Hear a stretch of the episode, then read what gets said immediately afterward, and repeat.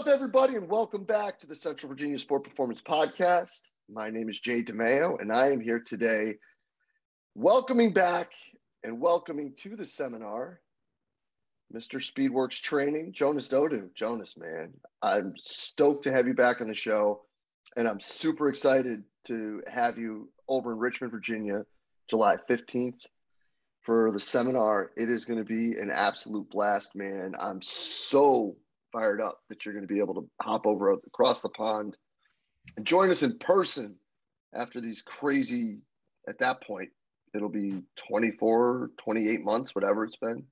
Yeah, yeah, 100%. No, I'm looking forward to coming over. I think uh, it's going to feel like I'm going to make the States a bit of a home over the next year. So I'm really, really keen that um, and appreciate you for for getting me involved. 100%. Yeah, man dude, I, am stoked. And it sounds like you guys got a lot of good things cooking, Speedworks and all that. So let, let's catch people up a little bit here before we get into things. You know, we spoke, it was about two years ago on the show, and we were talking, yeah. you know, evaluating speed and queuing and things of that nature. And, and that's, um, that's some things that you're getting into even more and trying to not just personally, but driving coaches to help us understand some of these things a bit better. Yeah, hundred percent. Yeah, for sure. I think um, that COVID gave me an opportunity. It gave me an opportunity as a as a full time coach to stop coaching, which I hadn't done for forever. Um, I remember even when my child was born, or my honeymoon, and uh, everything that's life changing is a, has been paired with a coaching event. I've missed some of it, or I've planned it around it, and so it's the first time I've been forced um, when athletes get injured and they come back faster, we often call it a forced taper. It's like the taper, the injury forced them to deload and actually allowed them to super compensate.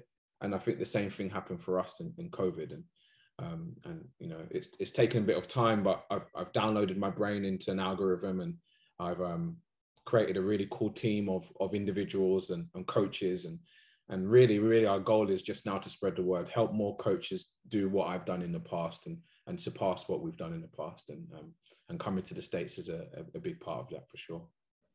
Yeah and i think that one thing that that we really connect on when it comes to those sort of things is you know the idea of, of kind of taking emotion out of things and looking at actual information and building your principles around what the logic actually tells you and, and making things progressive mm. and teachable and trainable, but having a specific set of principles that you can teach your athletes so that they understand what's going on, so that you can start to continue to progress longitudinally throughout their career. Mm. Mm. Yeah, for sure. I mean, principles and systems based thinking and um, and heuristics and and rules of thumb and, and puzzles and riddles and all those things have always been my passion like not coach related just just me me and my son we love those kind of things. Um, and he's six and he's learned that he already loves those kind of things. Um, so you know everyone knows that Dan Pfaff was my original mentor and, and most of my model of how i see the world was refined through working with him. And what the great thing about it is if you separate yourself from your sport football soccer um, lacrosse track and field, long jump versus 100 meter sprinting, if you separate yourself from the actual event and you first say, we're probably dealing with humans, they probably, not always, got two arms, two legs, generally working under gravity. We're talking about explosive and elastic movements. So generally have less time available than they really want or really need to produce force. So need to create strategies to create force really, really quickly and direct it in the right in the right places.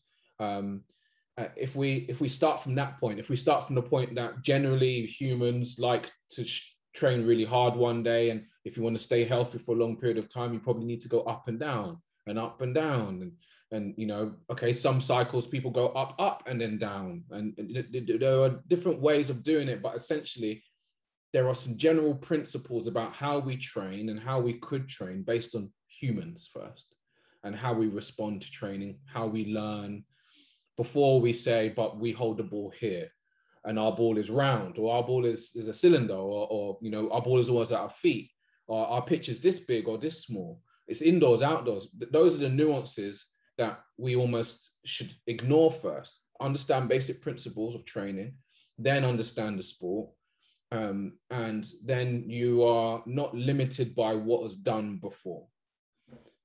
But what was done before should be studied because some some guy figured out a great way to get his players 30 years ago strong, fit, fast, and they won stuff. We should study that. We should dismantle it, but we should do it like a I don't know. We should do it with real, a real thorough tooth comb and be clear about what did they do that was successful versus what did they do and they won despite the fact that they did it, right? And we need to be able to separate those things. Emotion, the stories of our heroes, stops us from separating the, the fact from the fiction. Um, and that's really what my job is to do, is to be really clear each time I talk to a coach, a coaching group, when we want to understand their pain points, is when they say, but we had an increase of injury at this point, or we we lost, or our players didn't do well. We think it's because they're too fat. We think it's because we changed this in training. Before we make that decision, I always dismantle it and say, okay, let's let's reverse it. Let's keep going backwards and make sure that the emotion of losing or, or having athletes that are broke isn't jading our decision making and, and, and our observation. Well, and I think that like when you just peel the layers back on the onion with that, you look at it and it's like, well, speed in all intents and purposes is a general adaptation that should have some form of carryover to specific qualities when it comes to sport, right? Mm-hmm. Yep. Whether it be, you know, for example, we run a Princeton based system. So if your max V goes up, you should be able to accelerate faster, which means you should cut better. Mm you know, or you're put if you if your max V goes up, now you've got people who can apply more force in the ground. So you should be able to keep people in front of you better as long as you continue to work on the specific skills. Yep. There should be continued carryover. I mean, obviously, the, everything has a ceiling, right? Mm. But it sounds pretty much like get better at the important stuff that's general to help you continue to grow with the specific. Yeah, yeah, exactly. At the end of the day, you've got to play your sport. You, you know, 78% of your week is always going to be playing your sport and, and practicing at some point within the context of your position um, and, and perfecting that. But you're right. Uh, underpinning qualities for me of your ability to accelerate, your ability to run fast at max velocity or close to, and, and braking strength, your ability to create large amounts of braking in a short amount of time. Uh, most of these are eccentric qualities, or at least highly neurological qualities that are enhanced by eccentric force and eccentric strength. Um, and these are just key underpinning qualities that then allow you to go and play your sport and improve at your sport and feel confident in your sport um, and, and take risks in your sport because you feel confident in your body and so what keep coming back to that. Whereas, you know, a lot of coaches will say, but it doesn't look like what they do out there. Or this player has a higher force um, profile compared to this player that's a higher velocity profile. And it's very specific to their position a running back versus a wide receiver, right? Or a, a center back versus a, a right wing or whatever it is, whatever your sport is. And then we have lots of arguments about, well, what does that mean? Should it, should it, should we change it? Should we not? Whereas actually, if you just keep everything rising, then generally things improve, right? When we get stuck in a bias and say, because sometimes it's because we can't or we struggle to improve a quality that we say we don't need it, right? Because for a number of years, people said we don't need we don't need to train speed in sport. You ask them why, then they say because maybe each time we do too much speed, they get hurt. That doesn't mean you shouldn't train it. It probably means your training method was wrong. Um, and then they say, oh yeah, but my our players, our best players are really force dominant. So we should just keep training that because that's the quality they need. And so what the, the best players, the really best players, are have might be force dominant. So the force is over the velocity, but the velocity is still relatively high compared to everyone else. So we're not having this discussion. We're just saying the dominance is here. So this is where we should train. And so again, this is me saying there's a bit of emotion, there's a bit of of, of lack of understanding that really drives people's decision making at the moment. Yeah, and I don't think that that's to say that people who have, whether you be force or velocity dominant, as you're putting it, mm. That what makes you great isn't what you should continue to keep because that's what makes them great. Yeah, yeah. If it's But- strength. Yeah, but if there is some sort of overwhelming discrepancy, I think all of us would agree that too much of anything or too big of a difference in anything is probably not the best thing when it comes to just long term health. Yeah, exactly, exactly. Hundred percent, hundred percent. Having having a var- variety of qualities that all support your main objective is important, rather than just saying this is the this is the cannon, so let's just keep building the cannon bigger. If you're on a boat, you need a rudder, you need you need a hull. You it, you don't need water in your boat, so you better not have any holes. There there are a variety of of skill sets that we know all of the guys need from a skill perspective. The same thing applies to physical properties and physical qualities but it's not it's not polarized. It's not fun to argue on twitter um, about those things. Um, you can't you can't blow up your your company or blow up your product by by killing another one's product that way because you're essentially saying okay both me and my competitor have a place on the table. It's not it's not you know it's not fun. Um whereas Yeah, it's not internet sexy at all. it's definitely not internet sexy 100% um, and uh, but yet um, we all know the basics and and, and keeping um, keeping athletes alive and, and keeping them moving forward is, is generally not sexy. It's about doing what it's about keeping everything alive right? It's not about overloading one quality strength. Uh, we're going to argue is strength more important than speed? Is, is a squat more important than olympic lift? Is n- no we're talking about the ingredients of, of your meal and saying what's more important your protein your carbohydrate your vitamins. No it's about what's the right proportion for you. You know if you're training your your proportion of carbohydrate to protein to to, to fiber may differ ba- based on your training day right? The stress that you've had the require the requirements of the day. We're not arguing that you need this all the time. Um, and and again I, I bring it back to Dan Pfaff because this this phrase he uses of an eclectic collection. Dan's training menu and his and his philosophy at least the way i um, perceive it is by not overloading one quality but by understanding all qualities and the right proportions and maybe how that solar system changes over time based on your training cycle based on the athlete's progression throughout their career um, these things are not about just saying speed is important. I'm speed works right? So you could say i think speed is the most important thing in the world. Um, but it's it's more like what are the what is the right proportion of qualities that allows your speed to be best?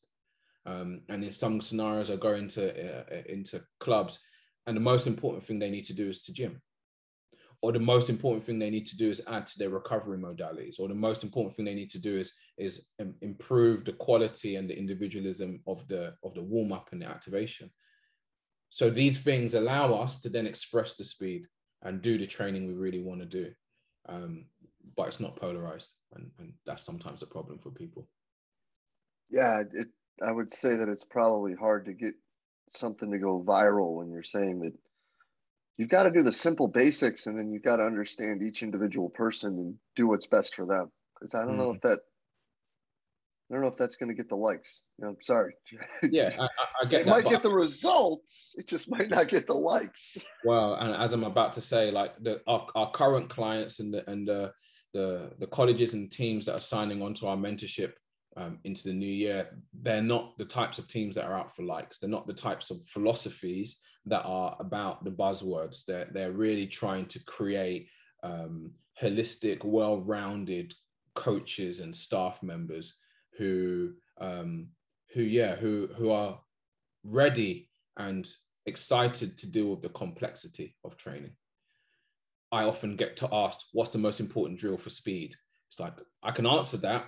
I can give you my opinion of what I really like from a running drill perspective, but don't go away and then copy it and use it with all your athletes because the most important thing in training and coaching is individualization right? Is finding the the low uh, someone someone said that british people love the phrase low hanging fruit but i'm going to say it and i said it i've said it again on a podcast recently. But find the the low hanging fruit low hanging roots whatever you want to call it. Find the, the big rock that's going to make impact that player today. Because often the players we're working with actually 15% or 25% of their week is about physical development They have a whole other bigger proportion that's about what do I need to do to do what I need to do for the team? How do I work better with my brother? How do I create shared decision making and shared uh, shared pictures by the people that are next to me behind me so that we're doing similar things even without seeing each other? Right? That's tactical awareness. That's what they really care about. What do I need to do to stay healthy? What do I need to do to actually get selected and keep my place? That's their bigger priority. So when it comes to developing physical qualities and developing speed, the coaches need to be empowered with the key thing to do with a very short amount of time and how to make that decision and how it differs between Jack and John, yeah, or Jill and Jeanette, right? How is it going to differ? Um, and that is chaotic, and that's why we would rather be given cookie cutter approach. That's why we'd rather just buy a program, just do a little bit of testing and get this program, and we did it that's all we did last year. A lot of the time in the early part of of, of um, COVID, that's what we did. We sold loads of programs, hundreds, in, in fact, nearly thousands of pro, uh, thousands of programs. And the problem, or the learn, the lesson we learned from that was the rule of thirds apply, right? A third of the group of people that took our programs did a great, an amazing job. Actually, generally, they're team sport guys. A third of them did an okay. And actually, most of the guys that were more advanced performers and the track and field guys, without personal contact, so without video review and editing of their program due to their feedback, they didn't really improve. So, what it shows you is that if you've got low training age individuals, you can improve them very easily by just doing the basics well. But after a short period of time, they start to need some nuances. Then start they they you start to realize this person needs more. This person actually needs less. This person needs something specific to address a physical limitation before you move on and intensify things. And if you don't create that individualism, someone's going to break. Someone's going to go stale. Someone's going to be overtrained. Um, so, but it's chaotic. It requires understanding of principles. So we went one route created programs, sent them out, did some basic profiling. It kind of worked. And actually, we've had some some come to Jesus meetings and some kind of like, where do we want to go over the next year or two? And I have most fun coaching coaches, sharing my principles, helping people go from there's no way that can work and there's no way it can I can manage it in my logistics in my environment to here are some novel solutions. Here are some simple ways I'm going to apply it and here's how I'm going to coach the rest of my team to do it as well. Um, I think that's the fun part, and and and that's what we're really excited to do right now. No doubt, man. I think that like you know we were talking a little before. It's kind of the blessing and the curse of the situation that I'm in over here right now, right? With the guys being older and understanding.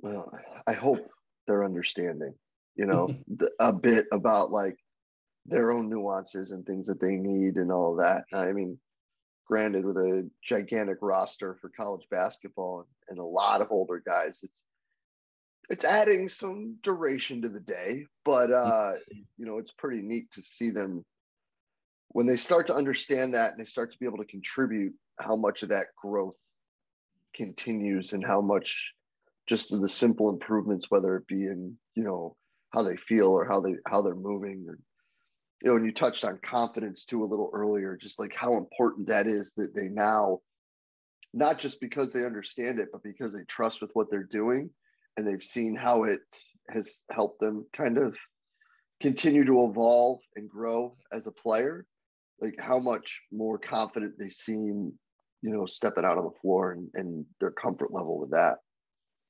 Yeah, I mean, confidence is probably at the at the top of of um, of our objectives for for all layers of, of, of the, the stakeholders. So for the head coach, head coach needs to be confident that his fitness coach or his S&C coach knows how to not just make players available, which is of course the first priority, but once they are available consistently, knows how to transfer the gym and the straight line speed work into the tactical, technical elements of his game, of his model. Um, and that and the way you make a head coach confident is by being really confident in yourself and being really clear about where the pieces are and how you move from teaching into training into transfer. And once you are very confident in that, guess what? Players are extra confident because they can see that there's a process and they're, they're clear that that process isn't just a general cookie cutter process. It's a process that really is, is grouping players and making sense of not just the force characteristics that they require through some testing, but the kinematics, the, the technical changes that need to happen, um, that they're illustrated in a way. So we provide a lot of video analysis and video profiling and showing cues and important things that need to change via video. And that is really buying into maybe the, the new age. It's not that new age, but like the the more online savvy, video savvy PlayStation player who is just very used to seeing video and digital representation of movement, right? So we are um, doing that. And then what happens is players get faster, they feel faster, they feel confident that they can push harder. And then the 50 50 tackle or the 50 50 gap that maybe they wouldn't have gone for, they go for, right? They back themselves. And then so the cycle just goes all the way around. The head coach gives the, the fitness coach or S&C coach more, more remit, gives him more time. Everyone's always says, I haven't got enough time to do what I want to do. Just manage up. You need to convince your head coach. You need that, you know, I, I have some great friends who are heads of performance and they have very good relationships with their coaches. And as a result, the coaches give them the remit, but trust is earned, it's never given. So a head coach needs to trust you and will get gain confidence when you can illustrate how your model actually works over time. And then players will trust themselves and the model and push themselves out then everybody's happy. When you get those things you win. Simple as. When you get those things you win you know mm-hmm. i don't think it could be said any better man and i think that you know talking about building those relationships and the, the trust and how you have to evolve your model and philosophy, I think, you know, is, is a lot behind what you guys are doing and how you guys are helping coaches grow. Mm. I think that's a pretty awesome lead in here to the uh, the big three. So let's start diving right into these, bud. Yeah. Um, so the first one, you know, I, I think that with all of us, you know, being a young profession, vocation, whatever term we're using to talk about the performance world now, there's growing pains and things that we can do better. You know, some maybe even mistakes that might be happening. So, what are some some things that you see, you know, with your work with coaches in the states? I mean, you know, you're all over the EU also with coaches. So, where are some things that you feel that we could do better or differently that are going to help us grow to correct some of the issues that we see with the performance world? Yeah, no, um, good question. I think uh, I might end up repeating what I've just said, but I, I my my process for analyzing speed is is three prong. So if I'm going to set up grouping and bucketing, and bucketing is a term I did not know until I spoke to the guys in the States. Yeah. We just talk about grouping. People talk about buckets. I said, why are we talking about buckets now? So, okay, no, that's your groupings. Anyway. So when we talk about bucketing and when we talk about grouping, I, I believe that what's really nice is JB Morin's work and, and, and the, the work around horizontal force velocity profiling and, and utilizing GPS to create a profile or any other means is great, right? A lot of teams are using it, and even the b-ball, the basketball teams are using it over over 15, 20 meter assessment. So what's really nice is that people are utilizing it and creating some clarity or more clarity about how people's physical qualities can be quantified uh, via sprint. But there's it's coming with a lot of misconceptions at the same time. And I couldn't, we tried, it doesn't work. I couldn't just profile someone off of their FV profile and believe that it will give me everything I need to provide the appropriate training for them, to put them in the right group. I honestly believe you must know your FV profile, maybe at the top. It doesn't even have to be FV profile. It can be your, your 0, 5, 10, 15, 20, 25 splits, right? It can be, it can be times. It's, it gives me the same information. It tells me where is your bias? What are you good at compared to the, uh, are you big, are you good at the beginning, middle, or end of a sprint? Is essentially what it's telling me. Um, and as long as you have enough normative data, we've got hundreds of players that we've run through profiles. But so as long as you have enough normative data, you can start to know what is good, what is bad, what is ugly, right? but that's not where it's where it ends. That's only where it starts. Understanding the kinetics is great. You got to understand the kinematics. How are those guys creating those forces? Um, and I think a tangible bit of information for coaches, if they're going to take away anything, is knowing what to go and coach. Yeah, if you're if you're worth half your salt, you know if your guy's weak versus strong. You know if your guy's elastic versus versus more concentric. There's enough information. You you your speakers over the past couple of years surely have given us enough information to be clear about if you want to use an eccentric utilization ratio or you want to use ver- uh, vertical force velocity profiling or or you just have a, a great wicked set of normative data over the past four to five years and you know your good performers versus your not good performers. You know your squatters and your standing long jumpers versus your your repeat bounders and your and your olympic lifters. You, you kind of know where people are. So that's great. Um, and by understanding your fv profile which is maybe my first layer and your strength profile which is maybe my my bottom layer those things give you a nice view but this middle layer of kinematics for me is um, critical because that's what empowers you to go out and know what to say to your player. That's what empowers you to go out and allows you to watch them run a route or do something specific to their game. And then ask yourself, based on the feedback of the coach and based on what I'm observing or, or the success rate of this person during their skill, what's their limiting factor? We could just say, oh, yeah, this person who does this skill better has a better force profile. But we need a bit more information. How are they performing the skill? What can we coach? What are the coaches actually coaching right now? What do they want from them? Because generally, it's going to come down to a movement, right? It's going to come down to they are doing this movement well or not well, they're timing it well or not timing it well. Those are the things that are what we really want to coach. So if we're just strength scientists, maybe we don't really want that information. I think we we would still, but some people would assume if we're just a strength scientist, we just need to know the kinetics and know some full scores. My perspective is we're all coaches. Even my even the guys that are behind the computer all day, their goal is to improve performance, support improving performance. Everything to do with sports science should just be adding to the conversation, should be adding value to the discussions that are happening between coaches and coaches and players.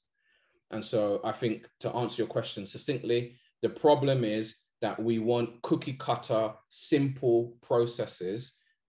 No, it's not, it's not a problem that we want simple processes. The problem is that maybe what we believe or some people believe is the right way is far too simple at the moment. Um, and the a combined way of looking at understanding forces and looking at movement, I think gives you both sides of the coin to allow you to make a, a really good um, individualized and, and um, informed decision on what you want to do going forwards. I love that because it's basically looking at human nature, you know, the path of least resistance and how can we find the simplest way to group everyone together. Yeah. To bucket everyone together and to, to make this just like, oh, you know, everyone needs to do one by 20. Everyone needs to do five through one. Everyone needs to do vertical integration. Hmm. And mm-hmm. unfortunately, they don't. And no. I think that we all sit here. It took a while for strength coaches to start to understand that marrying yourself to an exercise, right? Like they got a back, they got a back squat, they got a rear foot elevated split squat, they got it. Like it took a while for people to be like, yeah, maybe they don't. now we're coming around, and I think the next step is understanding that, like, oh yeah, Jay talks about one by twenty, but maybe he doesn't do that with anybody at this time of the year. Maybe he only does that with certain guys that require certain things because they've never been in a weight room. Yeah. You know, like understanding the nuances of the individual again, coming back to if they understand the basic principles of, about what you're doing, which I think for both of us would be simply progressive overload and, yep. You know, simple biomechanical, you know, evaluations. Once they understand that, figuring out, you know, first, what are the holes you got to plug in the boat? And then how can you make the, the boat handle the cannon better? Yeah, 100%. 100%. So I, would say that that would be my um, my big one, and and I think things come in stages, right? And, and if um, if JB didn't change the world's perspective on horizontal profiling, would um, so many of our clients be so keen to understand the running mechanics right now? I don't know.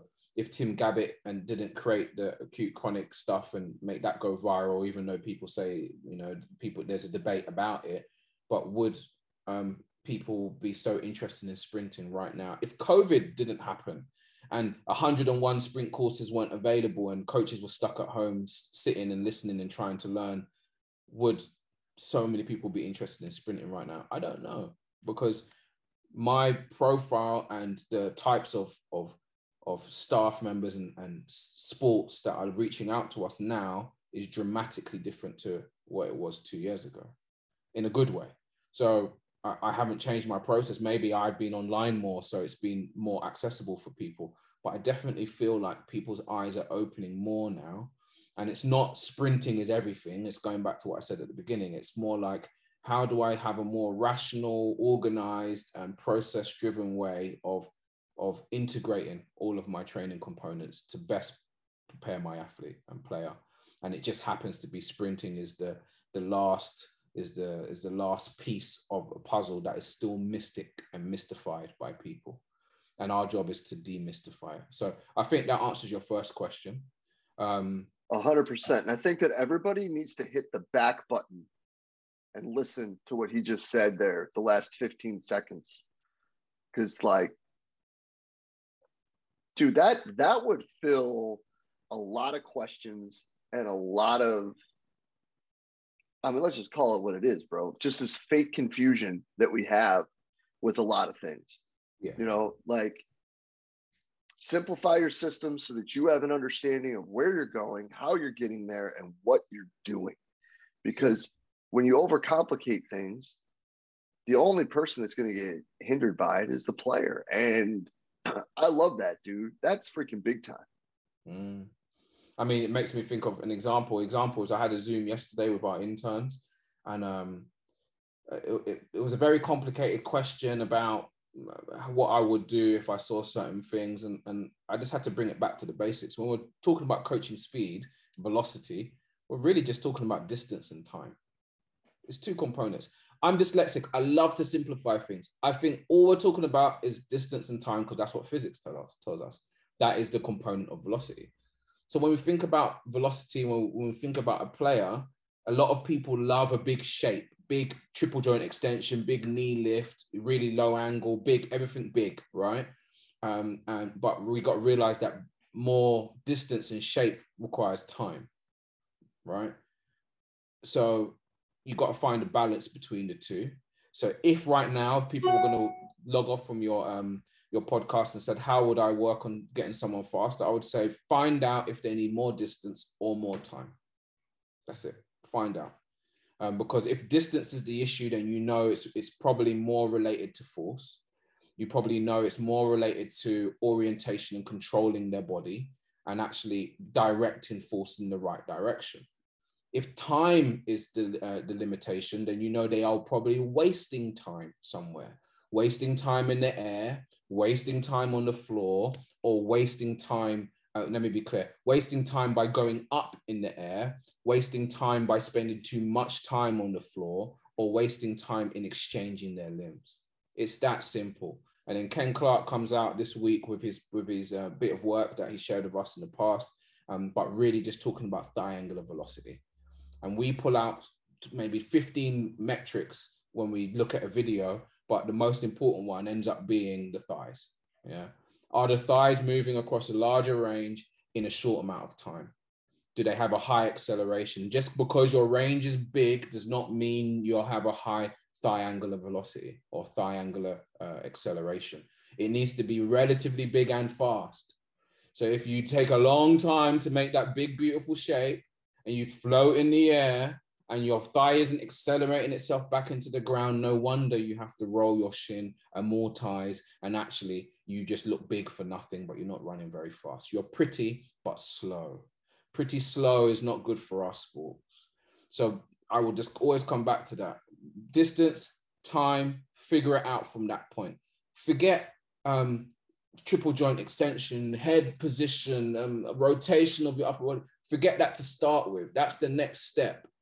But if you've got 100 kids that you're trying to coach and you, you're trying to tell your coaches, what should we work on? Where do we group them? What kind of exercises do we want to work on? Just figure out distance versus time. Then you can start to go through my rest of my principles and, and it will go that way. But distance and time, when I get lost, that's what I come back to. Because I can get lost. I get lost in the data, lost in the nuances. Sometimes I just need a slap and refreshment and go distance and time because all we care about is velocity and acceleration. Yeah.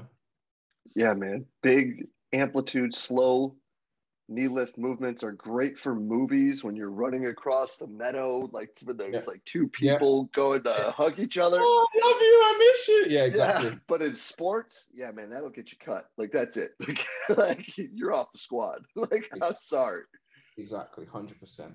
Um, and maybe I'll go through our layers. So when we look at kinematics, we look at three things. So distance and time is like the most basic place to go. But when we look at our, our kinematics, we look at three things. Our first layer is really your, your rotation. How do you control your center of mass? Are you falling? Like, many people see running backs and say that they're, they're fine to fall because they spend most of the time on the ground. Are you rising? Okay, if you're a wide receiver, you better be rising so your, your, your velocity can keep growing and growing and growing and growing.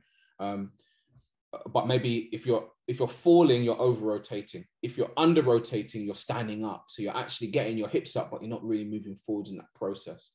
The middle is what we're looking for. Someone who knows how to project themselves forwards, still be relatively low to the ground, but they continue to switch their limbs effectively so their hips continue to rise organically.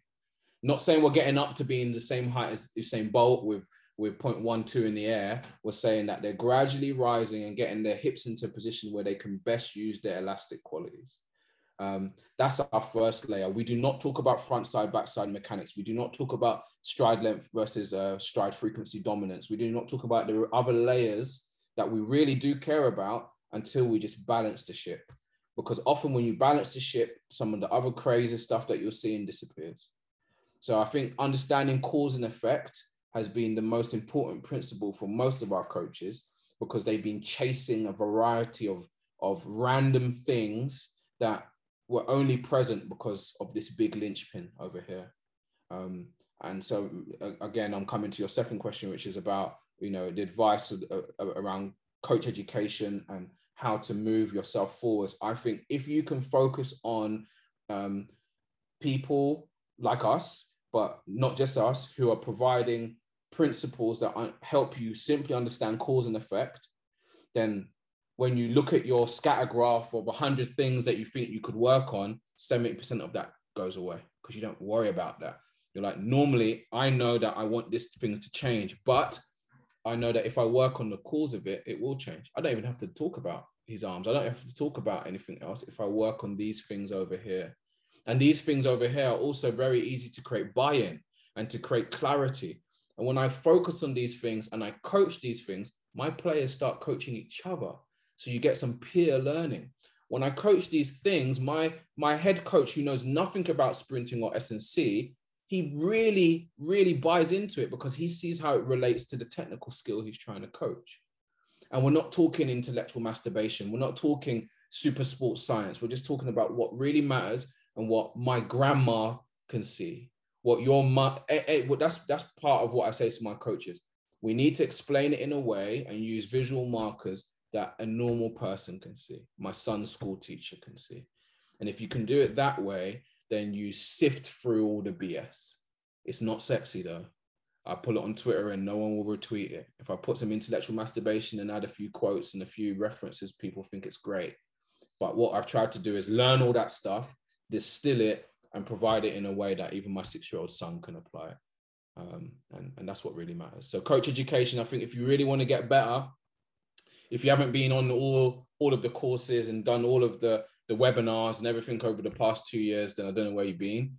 And all, all it right now is the doors are open again. Our kids are back in the in the weight rooms. We're back on the fields. We're back being practical. So what we need is solutions that help us be better today. What we need is solutions that help us that we can learn today and apply it tomorrow. Um, that would be my main advice to people. I love that, man. Made my job easy too. You cut right through to number two, so that that's rad, bro. I appreciate that. There you Well, go. let's get you out of here on this, buddy. So, July 15th and 16th, Richmond, Virginia. What can people expect from Jonas?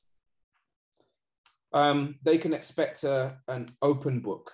Um, I will come in and I will coach coaches. Um, I, I don't want to sit and on a PowerPoint. I don't want to talk about basic principles for too long.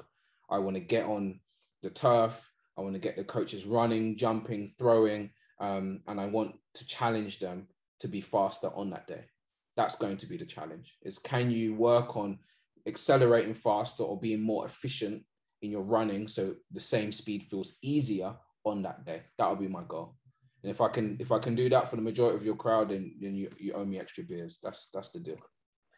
Well, we're gonna make sure the the people at the Marriott there are doing some work to make sure that they clear that room out for this presentation, so we can get some people moving around and being active here because that'll be a blast, brother. Jonas, man, stoked to get you over here. Great to catch up again today, man. I'm I'm glad you're doing great, and uh, I can't wait for July. This is going to be a blast. Thank you very much. Thanks for having me on again, and I can't wait as well. Yeah, man. Well, we'll be in touch soon, brother. Appreciate you. Thanks, buddy. Talk to you soon. man. Cheers.